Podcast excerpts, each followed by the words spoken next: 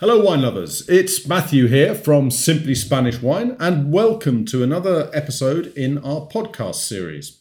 In this episode, we're continuing our journey around some of Spain's best, uh, best, best known, best loved wine regions with a look at central Spain. So, Ben, what do we mean when we talk about central Spain in a winemaking context? Good question. So, central Spain for me really means the kind of tilted triangle between the cities of Avila, Madrid, and Toledo, and especially focused on the Gredos mountain range. What we're not talking about is that huge wine growing area of La Mancha, which we'll take a closer look at another time. Okay, so what's so special about that, that triangle you just mentioned?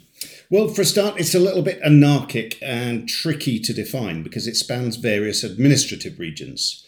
You know, you've got places like Cebreros in the province of Avila, then San Martin de Valdeiglesias, which is actually on the western edge of the Madrid region, and then a bit further south, Real de San Vicente, which is sort of in the top left corner of the province of Toledo.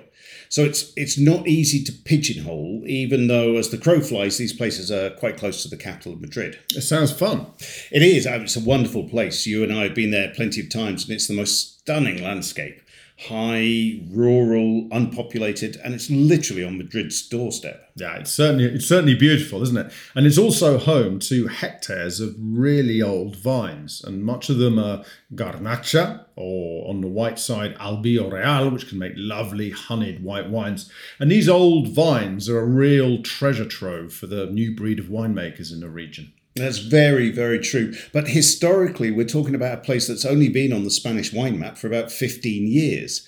Uh, a lot of the winemaking here has either been families brewing for their own consumption or selling grapes to cooperatives for bulk wine. Yeah, I mean, things change very quickly. Remember in the 1990s, bureaucrats decided the problem was overproduction and farmers were paid to rip up older, unproductive vines. And now the tables have turned completely, and those old vines are seen, quite rightly, as a priceless part of Spain's wine heritage. Mm-hmm. Definitely, definitely.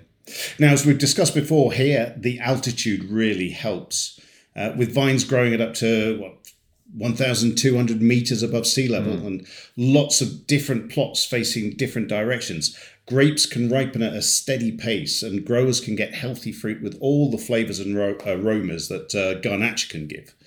Wine critics sometimes talk about these vinos de altura or high altitude wines as being an iron fist in a velvet glove, perfumed and ethereal, a bit like Pinot Noir, but with a steely heart to them. Gredos, of course, it's also home to a growing band of, uh, how would you call them, terronistas, no, or winemakers obsessed with understanding and mapping the different soil types in the region and really understanding the influence of that particular terroir on their on their wines. So high up in the heart of Spain, soils are largely granite and slate, and both of those they help retain the heat and ripen the grapes and provide some of that wonderful minerality, which of course is a much debated, much debated term amongst wine folk. Oh yes, yes, but uh, probably best to leave that for another podcast. I think so.